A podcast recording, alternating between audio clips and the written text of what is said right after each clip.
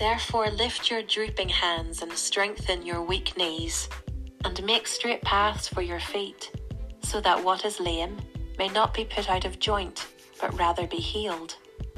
Strive for peace with everyone, and for the holiness without which no one will see the Lord.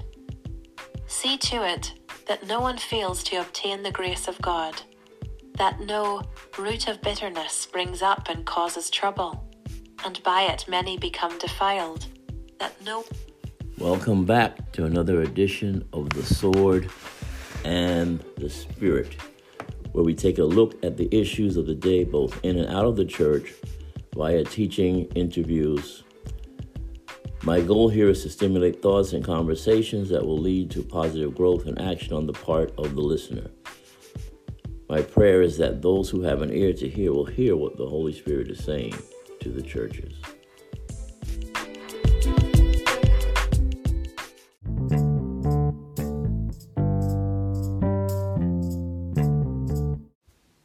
Welcome back to part two of Surviving Church Hurt.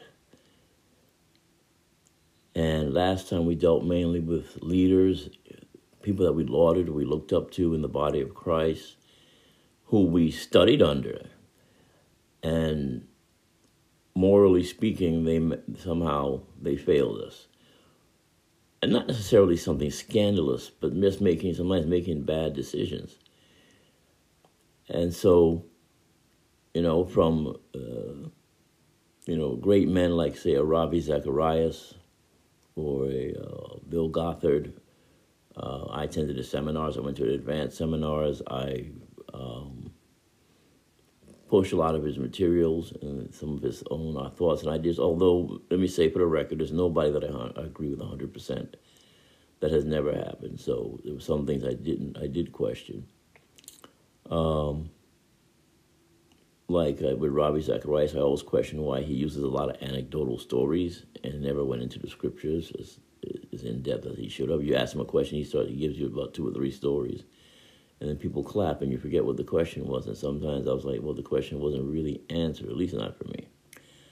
And with Bill Gothard, here's a guy telling you about how to keep, how to how to have a family, and the structure of the family. Uh, but yet, here's a guy who had no family, and his context was that he wanted to remain single so that he could be like Paul. Well, Paul didn't uh, sexually harass women like he did, so there you go. Like I said, I normally don't name names on here, but for the sake of this, I want to get across to you that I, we all have clay feet. Um, and just like you, some of the people you may be following are just off, and maybe you need to hear that from me that I followed people who are off. It happens to the best of us. I don't care how much scripture you know, because you can't know a person's motives. And you're not with people 24 hours a day. I don't know what they do when they're not around me. You don't know what I what I do when, when I'm not around you, and I don't know what you do when you're not around me. But you know, we we want to have some confidence in Christ and in our leaders, but they will sometimes, yes, let us down. And it, it happens. It happens. So, you know, as in the case of um, yeah, many others. So, and I can name a few more, but I'm, that's about all I'm going to mention for now. Um, but it, it happens. Okay, people have clay feet. Um, there are still people that I like, although most of them now are just podcasters and maybe not as big name as some of the people I just mentioned. Though I think some of them are on their way to that level, and I hope they stay true. But I will recommend, but I still recommend people, still people that I follow today, and still people I recommend because you can't you can't climb into a shell, dig a hole, crawl into the ground, and just pretend like, uh, you know, uh, that's it. You, you got to just simply say, okay, Lord, we got clay feet. And the people that I follow now, I'm a lot wiser now. So, God forbid, I doubt that it will, but if it did, something did come up about them, it wouldn't shock me. I'd be like, all right, well, just one more on the list. Um, and that doesn't negate, I don't cancel everybody either. You know, for example, uh, King David sinned in the Bible. God didn't remove him from being king. And in addition to that, he committed murder and adultery. In addition to that, we still read the life of King David. We still preach on it. So now, yes, I know David repented. We, I get that.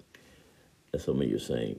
But nonetheless, he messed up. When we don't cancel him, you're going to say, well, since David committed adultery and murder, I'm not going to read the Psalms anymore. Well, that doesn't make any sense. And so there are still truths that these men that I just mentioned, some good things that they did, and I still uh, use the good things that they did that were true, that were right. Um, and so you got to sometimes separate the, sad to say, it shouldn't have to be, but sometimes you have to separate the ministry from the man that it's possible to do be doctrinally right, correct all your theological ducks in a row. You can be the most biblically accurate person on the planet. But if you lack character, you can still be doing things on the down low. You can still hold on to uh, misogynistic views, and you can still hang on to racism. And you see this rampant in the church. I could run down a whole list of, of people that I know people, you know, love to follow uh, both in modern times and in ancient times. And if I told you some of the things that they did, you'd freak out. You'd be like, "What? Really? They did that?" You know, a lot of these healing evangelists, these early Pentecostal evangelists, they were part of the KKK, Ku Klux Klan. They were racist. They were gangster in how they ran their churches. Um, so, yeah, it, it happens, and it's it's in it's not in ethnicity has nothing to do with it there are good preachers and there are bad preachers. There are good cops, there are bad cops. There are good presidents, there are bad presidents. There are, uh, you know, good teachers, there are bad teachers. It's, it's in every profession all the way around because man is fallen. And so, what we're going to talk about, what I'm really trying to tell you is how to survive church hurt. And the, the deepest wounds usually come when the leadership kind of lets you down. And uh, so we're going to give you some tips here. And yes, we're going to get back to the scripture. Hang on. I know I didn't do any scripture last time. And um, but we're going to get back to it. But I have to lay this down here so we can when we get into the scriptures we can um, we can really see how God uh, wants us to react. And like I told you in the book of Revelations, God God appeals to the individual. You know, I'm not responsible for what the, the leader of a church does. I'm not responsible for what bishops or pastors or elders or you know deacons. I'm not responsible for what these men do. I'm only responsible for my own relationship between God and myself. And so, in spite of what they do, you're not going to be punished for what they've done. You're only going to be punished for what you do, what you do, or don't do, or rewarded for what you do, and they'll be rewarded for what they do. That's it. And since I can't control the pulpit and I can't control what's going on at the top, uh, I pray for them. That's why that's another reason why you pray for your leadership. You pray to God keep them because they're just like you. The same temptations you face, they face exactly the same things. And some of them are weaker than you in certain areas, just like you're weaker than them in certain areas. And so we have to pray for one another. That's what we need to do so that we can stay strong and we can survive and we can get through. So, having said that, let's take a little look here at some things we can do to survive uh, church hurt. In the Bible, when Jesus sent out his apostles uh, two by two, I believe it's in the 10th chapter of Matthew, he says, Therefore, be wise. He said, I send you out as sheep among wolves. Therefore, be wise as serpents and harmless as doves. We always emphasize the harmless as doves part.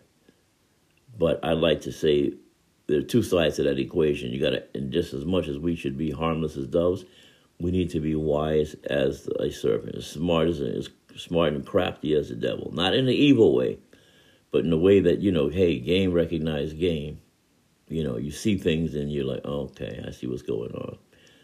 Or you have to learn how to maneuver around the world and just use a little bit of wisdom. For example, when the high priest struck uh, Paul and they were going to arrest him and try him. Well, Paul, being wise as a serpent, said, Wait a minute, I'm a Roman citizen. You can't try me. You can't treat me like this. You can't just execute me. I'm a Roman citizen. So he played the Roman citizen card. You play the card, you take the cards you dealt, and you play them when it's time, when the time comes. Hey, well, hold up, I'm a Roman citizen. You can't do this. I appeal to Caesar. So they had to, so they so at, at their expense, Paul made it to Rome. He didn't have to spend any money to get there. It's a bumpy ride still, but he was wise as a servant. He ended up in Rome. And he got to do what he wanted to do. And he talked about the, the, the evidently he, he converted some people because there were some converts in Rome because of Paul, because he right inside of Caesar's household, some of Caesar's household converted to Christ. So that's the kind of impact Paul had, even though he ended up in prison there, bonds and imprisonment awaited him. Still, God used him to reach all the way into Caesar's household uh, to bring converts out of there. So, yeah, absolutely. Um, wise as serpents and harmless as doves. That's that's the first thing you have to be. Don't be, and I, I think I ended last time. I talked about not being a passive listener. When it comes to the area of teaching and doctrine, etc., pay attention to what's being said from the pulpit. Um, depending on the type of church that you're in, if you're probably in a Pentecostal setting that's kind of hyper Pentecostal, because all Pentecostal churches are not are not doctrinally unsound, um, but we have a lot of hyper charismatic charismania going on now in our Pentecostal churches, and so um, if you're in a church and you're you know you need to actively listen to what's being said and you'll probably hear some things that are kind of weird or off. I'm not telling you to leave the church. I'm just simply saying eat the meat spit out the bone. That's all i'm saying. And so you say oh mm, pastor missed that one. No i'm not eating that. You know it's like it's like like when you like go to a buffet everything's laid out but some of the food you look at the food and like oh no people have been putting their hands in this. Now this isn't good for me and you pick out the things that you not just what you like, but also things that are good for you. And but there's some things that you refuse. No, I'm not eating that. Not today. I'm gonna eat that. I'm gonna eat this because you can't eat everything, right? So you have to be selective in what you just like you have to be selective with what you put into your body, right? You have to be selective as to what you feed your spirit and what you feed your soul and certain things that come across the pulpit that is just pure and utter nonsense. You need to have enough discernment to say, no, that's not biblical. I'm not accepting that. And it doesn't care, it doesn't matter who says it, whether it's me or anybody else, it doesn't matter. You vet us. If it doesn't line up with scripture, you have 100% right to reject it. I don't care if they got bishop, apostle, or or or, or um, prophet in their name. God's not going to kill you and come get you because you rejected something they said that was unbiblical. That was either unbiblical or ungodly. You don't have to eat it. So be discerning. Be turn on, put on when I go to church, my critical thinking cap is on. That's right. I apply critical thinking to every sermon, to every every message, every aspect of the service. I'm analyzing and, and worshiping and I'm yes, I'm still worshiping God at the same time. You can walk and chew gum at the same time. It's possible. So be wise as a serpent and harmless as a dove. Now, some people are doctrinally sound and they're really good. But one of the things that you'll find in those types of churches is A, a lack of compassion they're not very compassionate towards other people. So they'll look at something like civil rights and they'll look at that and say, oh, well, you know, that's not the gospel. Uh, we Christians shouldn't be involved in civil rights. It's amazing. The same people who are against civil rights are the same people fighting and protesting for the civil rights of the unborn. How, how about that? So I thought I said, well, I thought you weren't supposed to have fight for civil rights. And we're gonna do we're gonna do a whole podcast on on why Christians should be actively involved in civil rights. Uh, because a lot of these theologians they miss it. Well, that's not that's not the gospel. I am involved in civil rights, and at the same time, I preach the gospel. Walk and chew gum at the same time. You can do both. It's not the end of days, and I'll explain to you why I say that. And every civil rights leader, and that doesn't mean I run behind every civil rights leader or I jump on the bandwagon with every issue. There's certain things that I that are, that are in the civil rights movement that I reject because I am a Christian, but not everything. And when it comes to fighting for things on the proper basis, I'll make a stand on that. But again, we'll we'll deal with that another a little later. And and there are plenty of people that would disagree with me, and that's okay. That's okay. Eat the meat, spit out the bone. They don't agree with me. I don't agree with them either. I'm not going to go to war with them over it. They're Christian brothers and sisters, and I would still recommend you listen to their podcast. Although they probably tell you don't listen to me no more, but that's okay. But I will tell you to go listen to them anyway, even though I disagree with them, because they're preaching a solid gospel. But I just think that civil rights is a part of that. And again, I'll I'll lay out my reasons why I think Christians need to be active in terms of uh, civil rights and what I mean by being active. But for now, we'll just leave. I'll just leave it right there and leave you wondering. That'll make you come back again, I suppose. Um, but you know, you want to learn from past mistakes that you've made like I've learned over the years now that people that I lauded and I I quoted and you know um, and you know quoted from sermons and stuff like that. You know, I, I, I, I still do some things if it's true and it's applicable to the sermon, but I don't. Um, I've lowered them off. The, I've taken them off the pedestal. In fact, right now I have there's no one on the pedestal now but Jesus, and that's cool. That's the way it should have been. I was wrong for letting people get on the pedestal. You know, they were still on the pedestal. You know, Jesus had the highest one, but they were still on the pedestal. But now I've taken everybody off the pedestal. There are no more pedestals. It's just a matter of good teaching, good whatever. And when they're right, they're right, and I'll go with it. And when they're wrong, I'll just say, no, can't go with that. But I don't reject them altogether either. Okay, so that's the uh, so learn from past mistakes. Let's not put people on pedestals and uh, turn people into celebrities. That's one of the problems in the church. Because, and we're Americans, so we buy into capitalism.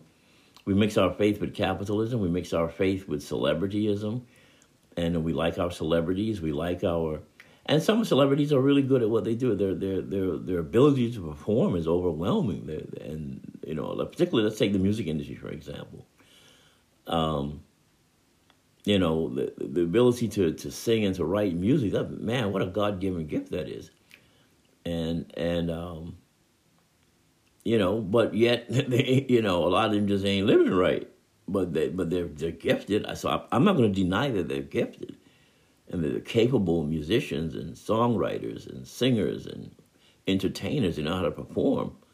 I I get it. I get it you know so but i can separate i can i can appreciate their craft and their art and their abilities while at the same time not agreeing with their lifestyle or supporting it or substantiating it thinking well this is okay for people to live like this. So you can do both at the same time. Just like all this walking and chewing gum at the same time. But celebrityism. So we don't we have our celebrities our heroes so to speak, whether it's heroes of the faith or heroes in the world or wherever, uh, heroes in history. But that can lead us down a dark path because we got people on pedestals and then we get disappointed when they let us down. So take them off the pedestals, recognize their gifts and their talents, and say, okay, this is what the contributions they made, and then move on from there. But don't don't put them on a pedestal. So, number two, uh, I mentioned it already, discerning what comes across the pulpit by being an active listener. Number three, lower your expectations. Why do we demand perfection from imperfect people? Uh, just because a person has a title behind their name does not now mean that, you know, they're they're there. They've arrived. Um, I had a missionary friend of mine once told me. He said, "You know, um, they thought that once they went to Bible school, you know, they would, you know, all that teaching and time in the Bible and prayer that they they would be more sanctified. And when they were done with Bible school, they weren't that any more sanctified. They were still the same person they always were, so to speak." I'm sure they grew spiritually, but you know, they didn't reach a level of some type of perfection that they thought they would be at. So I said, well, everybody get to the mission field. And they got to the mission field and some of the same weaknesses and problems still persisted while he was on the mission field. And then he realized after a while Bible college, titles, becoming a missionary, becoming a pastor, becoming whatever, doesn't change you. It's in work of the, the only change that's, uh, that's viable is the work of the Holy Spirit. And it doesn't matter what your title is. That's not what makes sanctifies you. Now, yeah, you should be if you're going to hold the office of a bishop or a pastor. You should be uh, meet the biblical qualifications, absolutely. Uh, but having said that, um, they still have clay feet. So lower your expectations. Stop demanding perfection from imperfect people. It's just not going to happen. They're not perfect. Look at yourself. You ain't perfect. And how would you like people demand perfection from you 24 7? Knowing good and well, you good and well, you can't do that. I can't do that. Okay, so lower your expectations. So when people exceed your expectations, you're pleasantly surprised. But if you if you have high expectations and when they don't meet your high expectations, now you're disappointed, disillusioned, want to leave the church, and you know what's going on and how did we get here?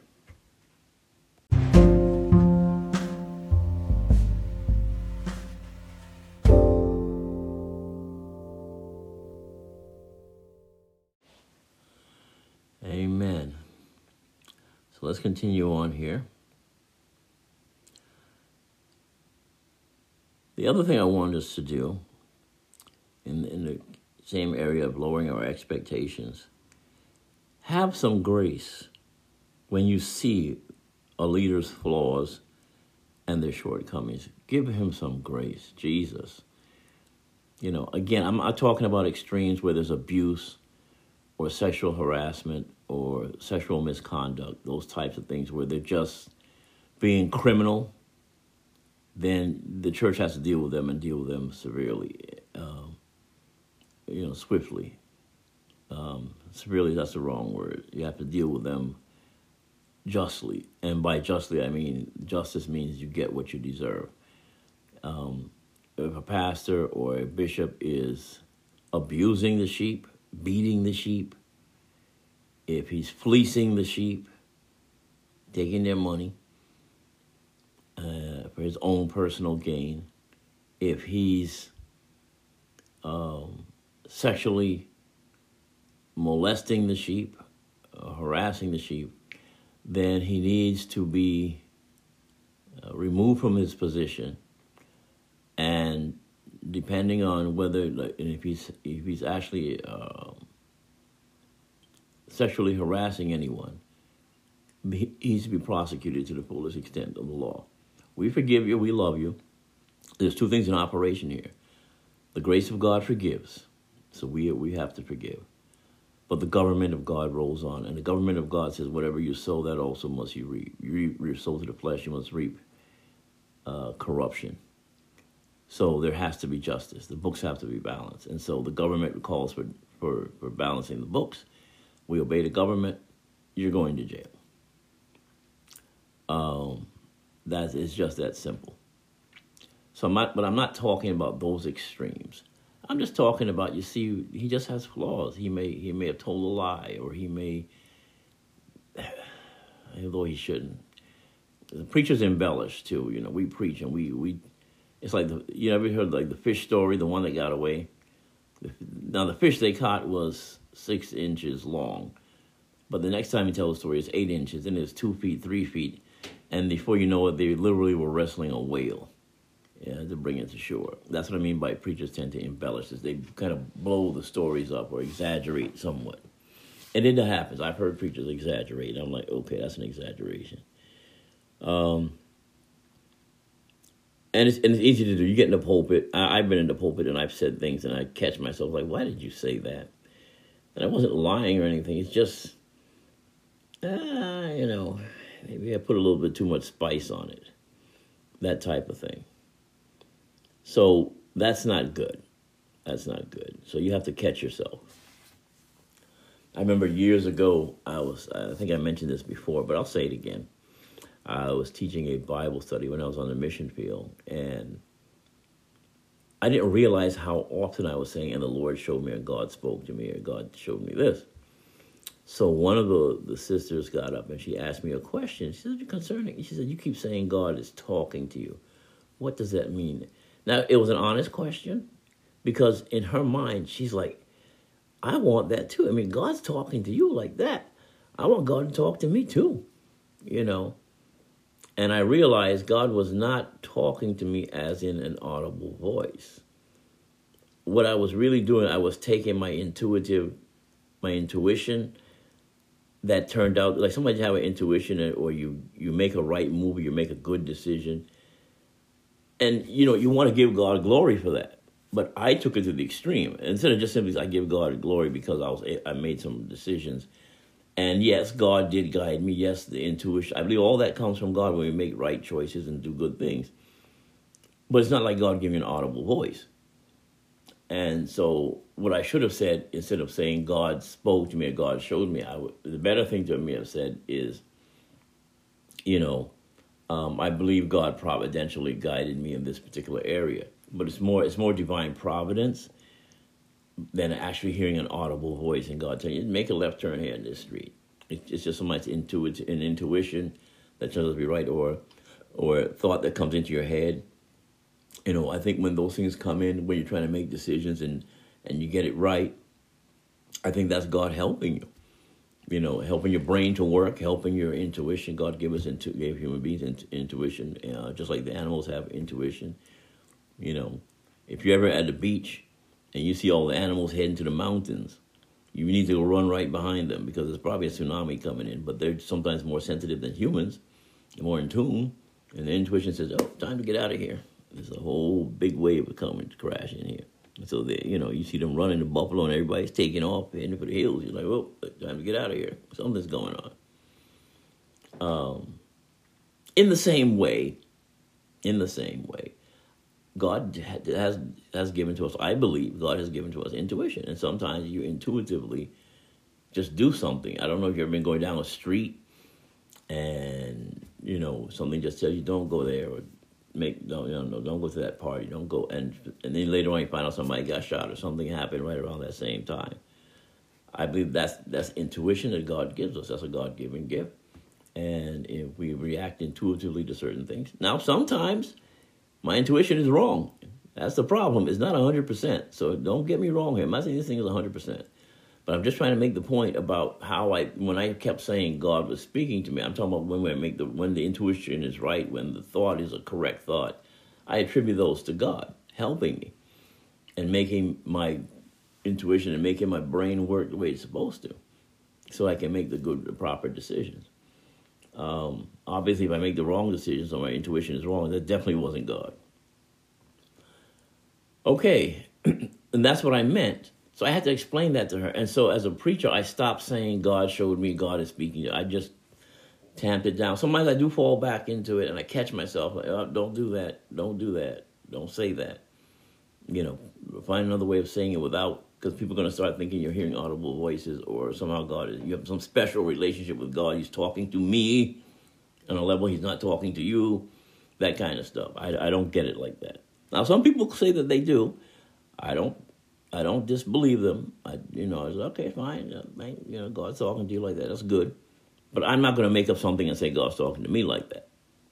You know, um, in that in that manner. Um, I have I've never had that. Okay, so when you see your leader, that's what I'm so getting back to what I was saying. I said all that to say is that leaders embellish and sometimes they're preaching and they you know might stretch it just slightly you know. And so the story is true, but they stretched it just a little bit, you know. And sometimes they do that because they're trying to get a rise out of the people to get some impact, you know. And um, and and they well-meaningly trying to glorify God. They stretch it a little bit, but um, don't don't freak out. It's okay. Don't, I mean, it's not it's not a heaven hell issue. I, I tell my kids, don't die on every hill. Everything you don't have to battle everybody in every point. There are a lot of doctrines that I hear flying around in the church that I don't agree with. But I'm not going to die on every hill. I'm not going to go to war on every point, on every dot and every T. Every dot has I has to be dotted. Every T has to be crossed. Because everybody's at a different place, and some people just ain't there yet. They don't see it. Just like I had to go through my metamorphosis, I had to learn to grow and to change. I have changed some of my views over the years. Things that I preached years ago, I I don't do it anymore because at you know what I, I believed at 22, I'm at 63 now. I've grown, I've matured, and God has shown me some things, and God has helped bring correction in my life, providentially. Again, not audible voices, but providentially, as studying and staying in the Word, and I've grown through that, and I realized, okay, that's that's not how this works. Okay, so you know, we all have a little bit error in the process don't beat your leaders up for it, and don't beat other saints up for it, and don't beat yourself up for it. We're all learning, we're all growing. Nobody, none of us knows everything that, that can possibly be known. We can't. Okay, so we're all in a growth process. So give room for people to grow. Don't say, oh man, the doctor's off, he, he's getting. No, he's not going to hell. He's not going to burn. None of that's going to happen. He's just not there yet. God has led you here, and that person just hasn't been led in that area. And there's other areas that person is accurate, and you're inaccurate at. God has, and they they're gonna have to have mercy with you and say, well, all right, let me just take my time. You know, I used to get frustrated because I would teach a Bible study or something, and it's like nobody understood, and they'd go right back doing what they were doing before. I'm like, did anybody hear what I just said? But I learned over a period of time, it takes time for people to get it. So they have to teach by repetition, line upon line, precept upon precept. You just got to take your time with people because people just they they hear things. I can I've preached whole sermons, and I've said the sky is blue, and when people came back, they thought I said the sky was red. People have quoted me, and it was a misquote. I'm like, I just not, I didn't say that, or they'll say I said something and then misinterpret what I said. And I'm like, that's not what I meant. I did say that, but that's not what I meant. That wasn't the context in which I said it because the person may have been, you know, reaching for an apple or something when I was preaching, and they only heard the end part, they didn't hear the rest of it. And I've done that myself. So again, lower your expectations and then have some grace when you see flaws and weaknesses in people and be patient. You know, I used to have a zero tolerance for rude children. I mean, I I was like, I don't know why these parents don't tighten these kids up and why they let their kids be rude to adults and disrespectful. Until I had my own kids. And I discovered something. When the children are yours, there's a God given grace. I believe it is God given grace that you have patience with your children. I'm talking about normal folk. I'm talking about these abusers and crazy, crazy town people out here. I'm talking about normal, average individuals you have a grace and a patience for your children that you don't have for anybody else because and you're not supposed to because they're not yours. Don't but don't you worry about them. Let let their parents handle that. Your responsibility is to handle yours. But i found i had a grace and a patience with my own kids on a level that i never thought i didn't think was possible for me to have dealing with children. So what i'm saying here is have grace and patience with folk. Just like you let your your, your you see your kids and you see them, you know, going making a left hand turn or a right hand turn, or the baby's not doing it quite the way you told the baby to do it. You don't get mad and start screaming at the baby. It's a baby, you know. It's two years old. It's one years old. Why you you don't expect the baby to get up and start doing uh you know writing a symphony or something. It's it's one year old, so you're patient they're, they're not there yet. Teenagers, you know, they you know, they think they know everything. That's the age when they think they know everything, and they're smarter than you. But you're patient. You're patient. Because you and your wife have seen the movie already. The wife and the husband know the parents have already seen the movie. The kids think that the movie is new. It's new to them. But you already know, and so you can tell the kid pretty much what's going to happen. If you do this, this is what's going to happen next. This is how it's going to end. But they think, okay, yeah, but I can beat it, right? And then, you know, you're looking at them like, yeah, everybody thinks they can beat it, but you know, it's the Kobayashi Maru for those Trekkies out there. That's called the no-win scenario. But they think like Captain Kirk, they can beat the no-win scenario. I can cheat it.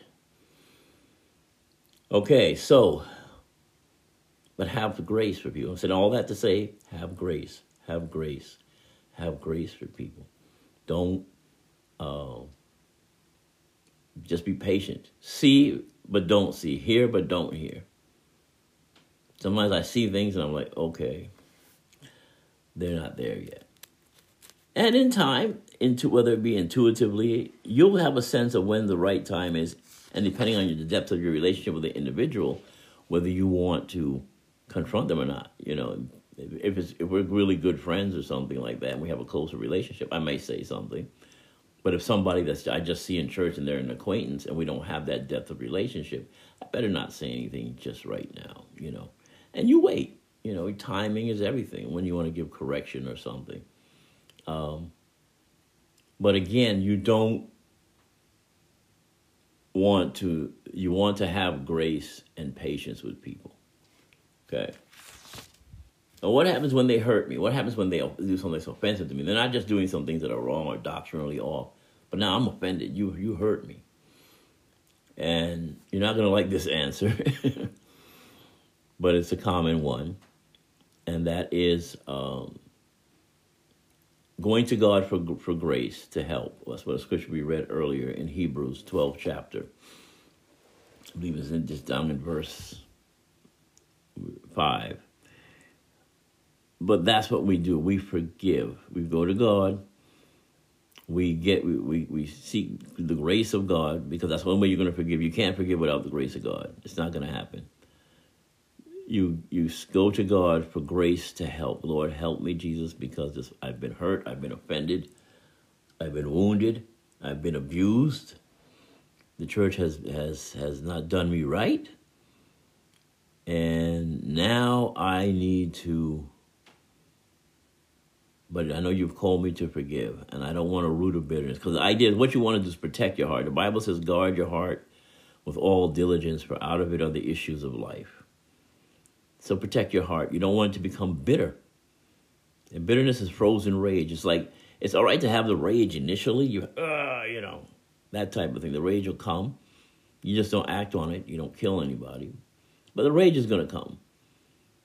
But then you got to process that rage to where it, it, it, comes and you it passes. Just like a, like when your stomach is upset and you got to go to the bathroom, you don't keep the fecal matter in your stomach You, it evacuated out of your body, It gets all the poisons and everything else. Got to go.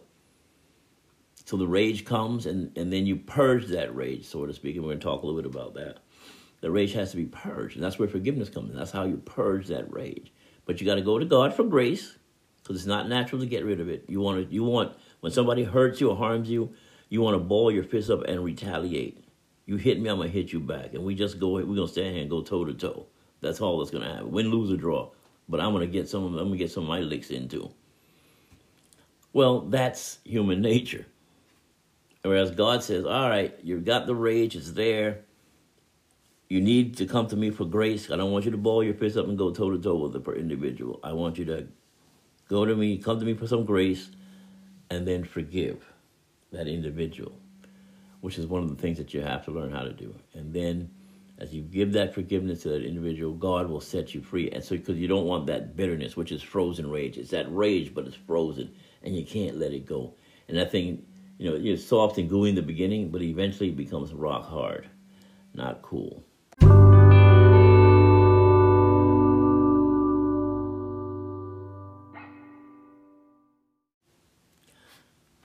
Finally, let me say this. And again, this was not an exhaustive study. You can write to me rhyd12001 at gmail.com if you have any questions or comments. And uh, because a lot more things I can say in depth. Most of these podcasts are not in depth. It's just to kind of get you to, just like I said, create some conversations. Let me say this. We are followers of Jesus Christ. And it's interesting that we, we say God is above all. But it's interesting how easily we bow down to man when man is in violation of the laws of God. I do not advocate insurrections in churches. I don't believe you should have an insurrection in your church. I don't believe overthrowing your pastor because so many people people take things like this and any little grievance they have. I don't like him. I I think he's this way. No, you have no evidence. You have no proof. And then you spread rumors and lies. Now, by insurrection, I mean you spread rumors and lies about your leader, and that's outright wrong. Unless you have hard evidence, and then at that point, um, the Bible says, rebuke not an elder. Uh, there's a proper way to do that in church discipline. And you might go to some of the leadership and make your case, but make sure you have evidence and you have proof. Get your facts straight. Don't talk to anyone else.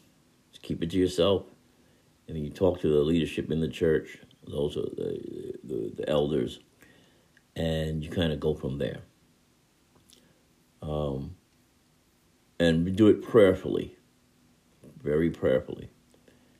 Um, and people say, well, why don't you bring it to the leader himself?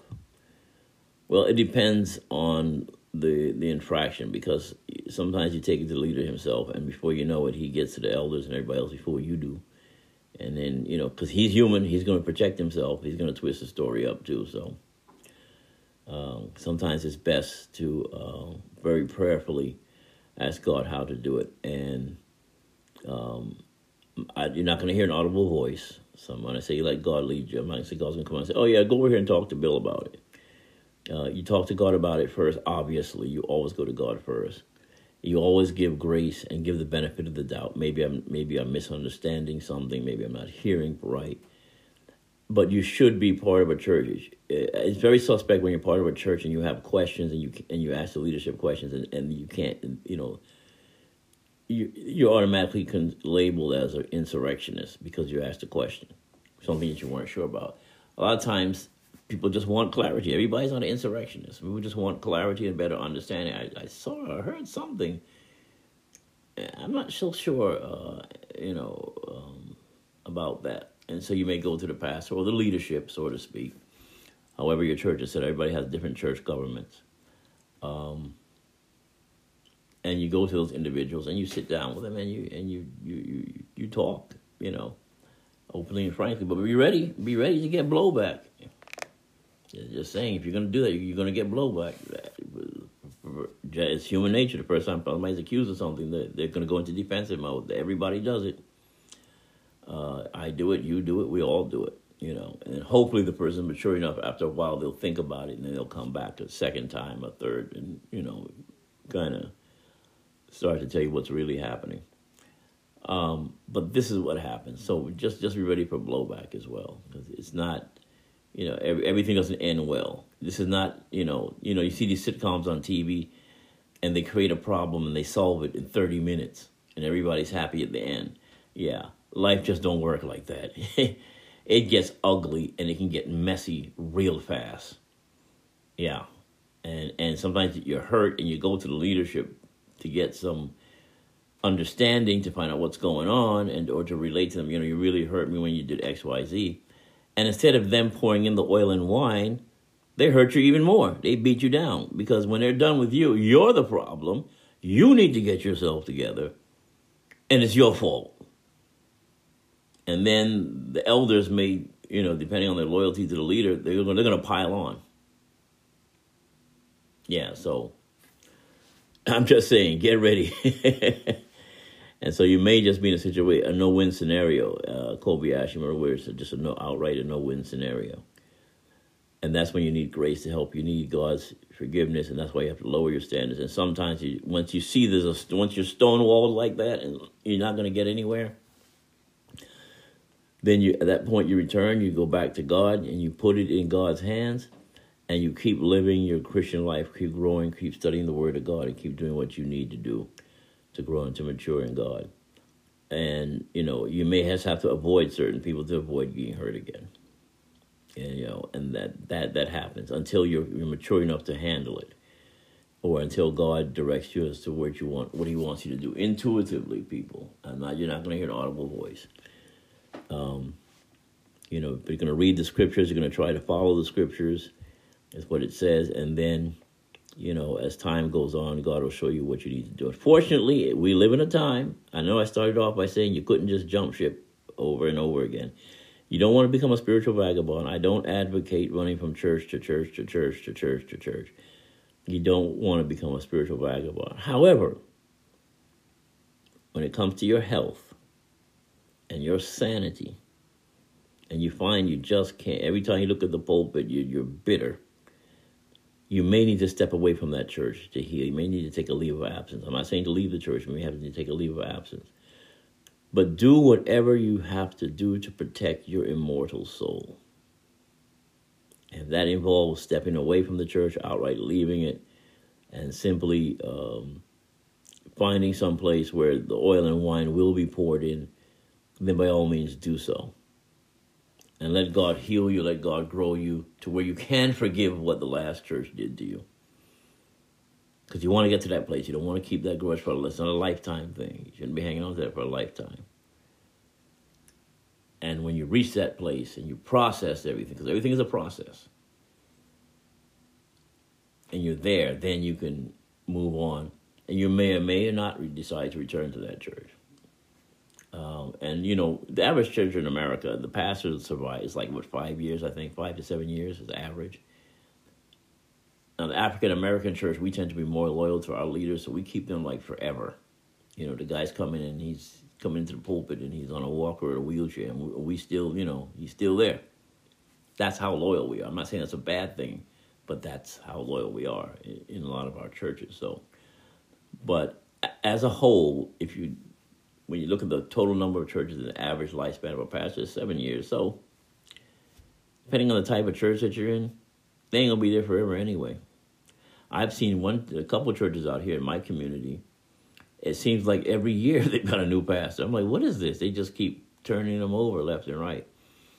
Um, which that's not good either. I don't, I don't think when you're turning over people that fast. And then some organizations have it, they move their pastors around. So he may pastor a church here for three years, and then every three years they they shift. They do like a musical chair, so to speak, thing, and they just move move you to a different spot. You know, we're human beings. We're trying to do church government.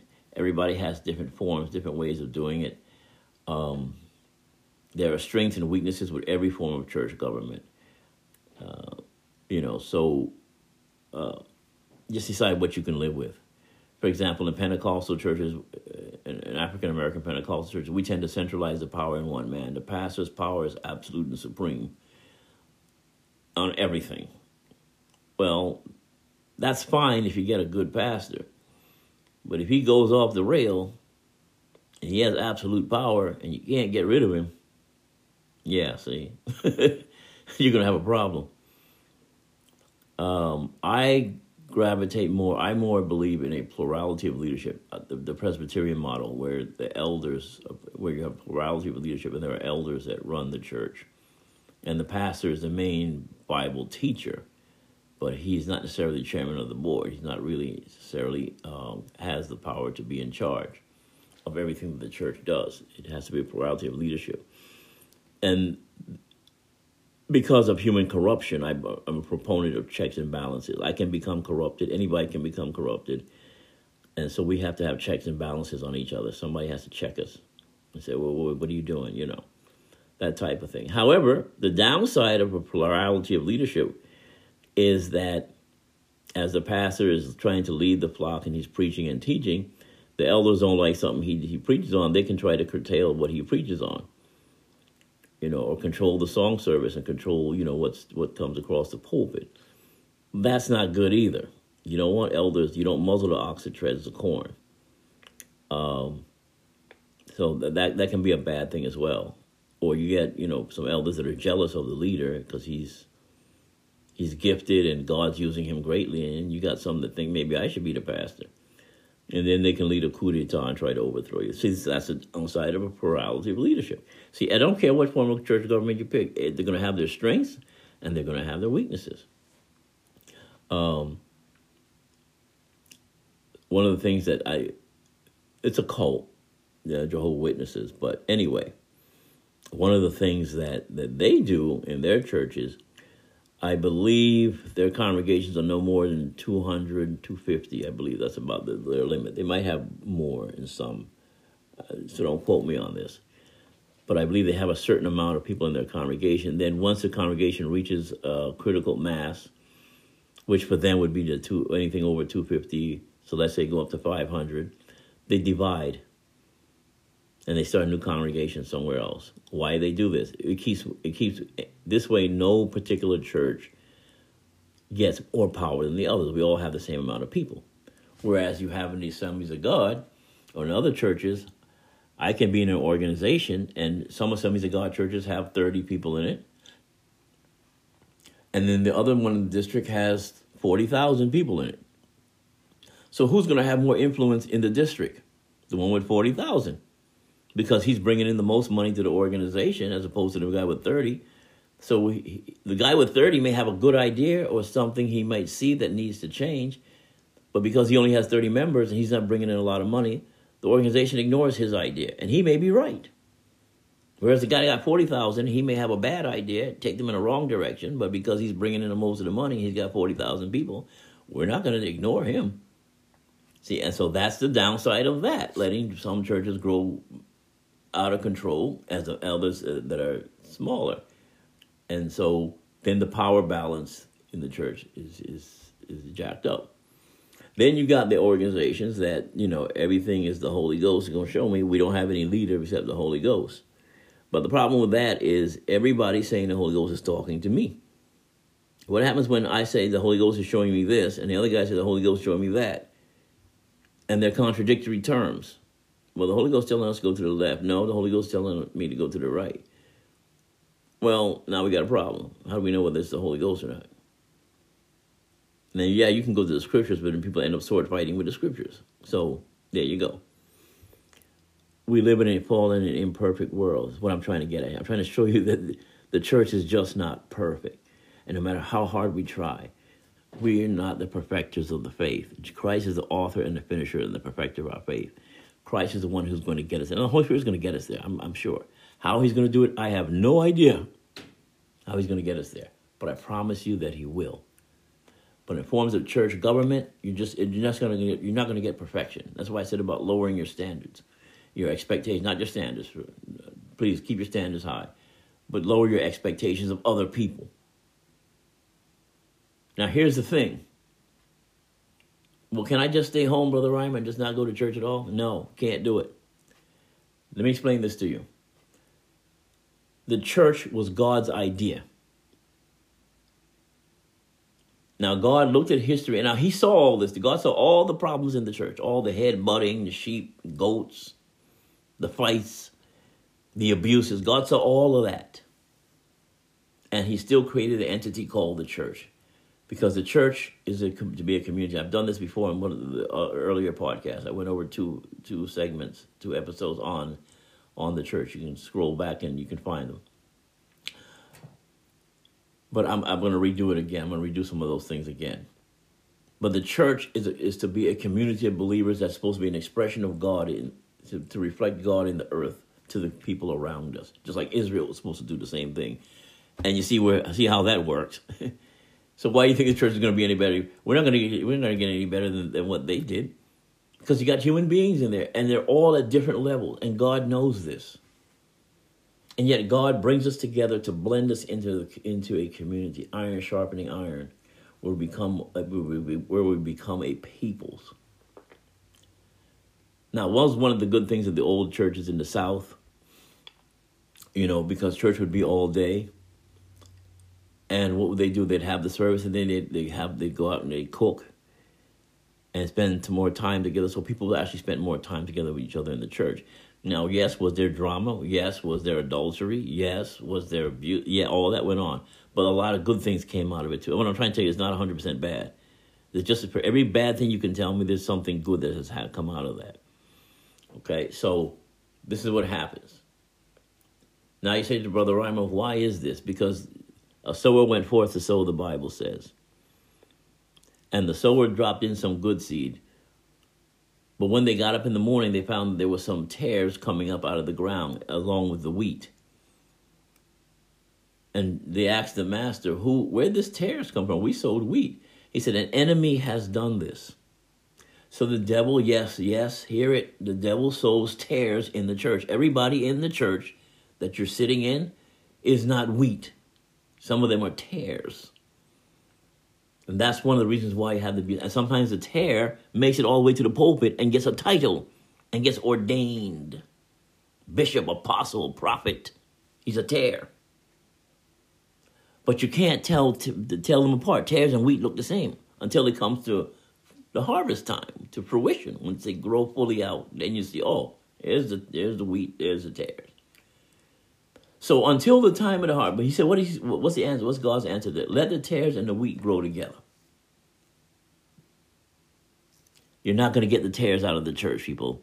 You can't burn them out. You can't dynamite them out. You're not getting them out. They're there. Deal with it. Now, what's going to happen? The time of the harvest, the angels will be sent out. They'll gather the wheat into the barn, and the tares will be gathered up, and they will be burned with unquenchable fire. The separation of tares and wheat in the church, that's God's job. You're never going to get rid of the tares. But God still commands us to be part of the church. We're still part of God's community and we grow. And you have to grow right in front of the tares.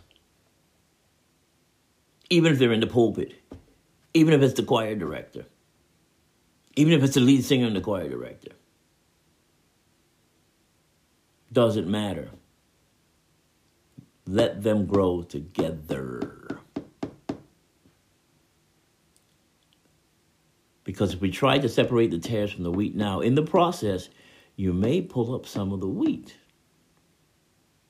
Oops, mistake. In other words, God says, You don't have the skill set to separate the wheat where it tares from wheat. I don't have the skill set. First of all, I don't even know who is tare and who is wheat. I don't know. Can't tell by looking. And sometimes both of them have the same problem. Not everyone that says to me, Lord, Lord, is going into heaven, but he that does the will of my Father. Lord, in that day many will say to me, Have we not cast out demons in your name? Have we not done many mighty works in your name? And Jesus says, Depart from me, for I never, never knew you, you workers of iniquity. Yeah, how about that? So, yes, you can't separate church, but Jesus knows who they are. The Holy Spirit knows who they are. My job is to be part of the church. That's what I call it. It's a difficult thing. It's a rough road. There are fights, there are struggles, there's hurt, there's pain. All of that comes in church. And yet God still commands us to stay in the church and to be part of that community. And my job, I can't control what other people do, but my job is to reflect Christ to those around me. That's my job. And when I fail, and when you fail, because we will, promise you that, we're not going to be perfect all the time. You repent, you ask God to forgive you, you get up, dust yourself off, and you get back in the horse. I was watching the game with the Eagles when the quarterback fumbled the ball and gave the, uh, the, the Chiefs a touchdown. What did the coach do? The very next play, the very next series series of plays, he sends the quarterback in and he gives him the ball and tells him throw it. You fall off the horse, they put you right back on it. Immediately. You mess up, you sin, you say the wrong thing, you don't cuss somebody out. Ask God to forgive you. Ask the person to forgive you, whether the person forgives you or not. Can't control that. And at that point on, you dust yourself off and you get back on the horse and you keep on going. Just keep moving. Learn from the mistake and keep moving. Every experience is a teachable moment, it's a learning experience. If you don't do these things, you're not going to survive in church. You're going to become a basket case. But I have learned to not take myself so seriously. I've learned to get over myself. Not that important. What's important is the mission of God and accomplishing what God has called us to do. And we don't have time to worry about people's opinions and their point of view because they disagree. can't do it. You just got to keep it moving. I try to keep an open mind. Somebody disagrees with me. I try to keep open mind and, and try. I will give an honest hearing. I will do that. I will give you an honest hearing. But if I don't get it, please don't think that I'm not trying. I'm trying. But if I don't get it, I don't get it. And maybe a while for me later on, it'll it'll register in my mind. I'm like, oh, that's what he was saying.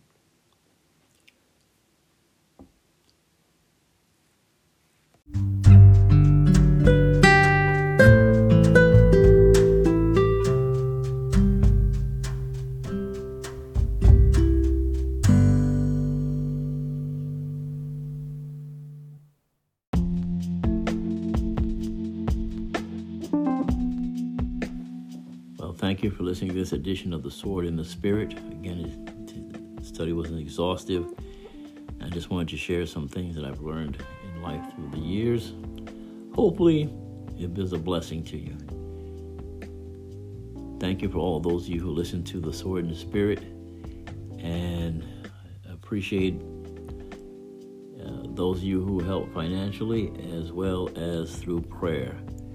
I value both equally. So I thank God for that. And if you want to reach me, you can reach me at RHYD1 2001 2001. Sorry, I'm away from the mic at gmail.com. And you can hear this podcast. Uh, I'm now on iHeartRadio. So uh, that's one of the places that you can pick up the podcast. I am also on other platforms. And I'm going to give them to you now. I, you can hear me on Spotify, Anchor, Google Podcasts, web browser, Apple Podcasts. And as I said, also you can hear me now on iHeartRadio, adding to that as well. And I thank God because we're growing. We have an audience, obviously, in the United States, Australia, Japan, Canada, Switzerland, Sweden, Italy, Puerto Rico, Cambodia, Belgium, New Zealand, Norway, Nigeria, Estonia, Portugal, and we just added Indonesia uh, not too long ago. So God is helping us. We're progressing, and we're just trying to share the gospel and things that'll help people. And again, the purpose of this is not so much even about being right. It's about creating conversations. The, the one thing we don't I think the greatest lack in the body of Christ is that we're afraid to have conversations. And then when we do have conversations, it, it doesn't have to end in a shouting match or disfellowship or whatever. Uh, we need to be able to talk with each other and ask questions rationally and not feel that somebody's trying to overthrow us or not feel that uh, it's not about converting you to thinking the way that I think, but putting it out there putting some thoughts, and then say, let's have a conversation about this. Let's talk about this. And look at the scriptures together. And I want to hear what you have to say. Hopefully, you want to hear what I have to say. And then somewhere we may meet in the middle. We may reach an impasse. And that's okay too. But uh, we need to have a conversation so that we're, we're very certain about what we're talking about and what we're doing as believers. So, God bless you and thank you for listening to this Sword in the Spirit and continue to listen and like and share it, please. Whenever you get a chance, if you can pass it on to someone, uh, by all means, uh, share it with them, and hopefully it'll be a blessing to them as well. God bless you and thank you.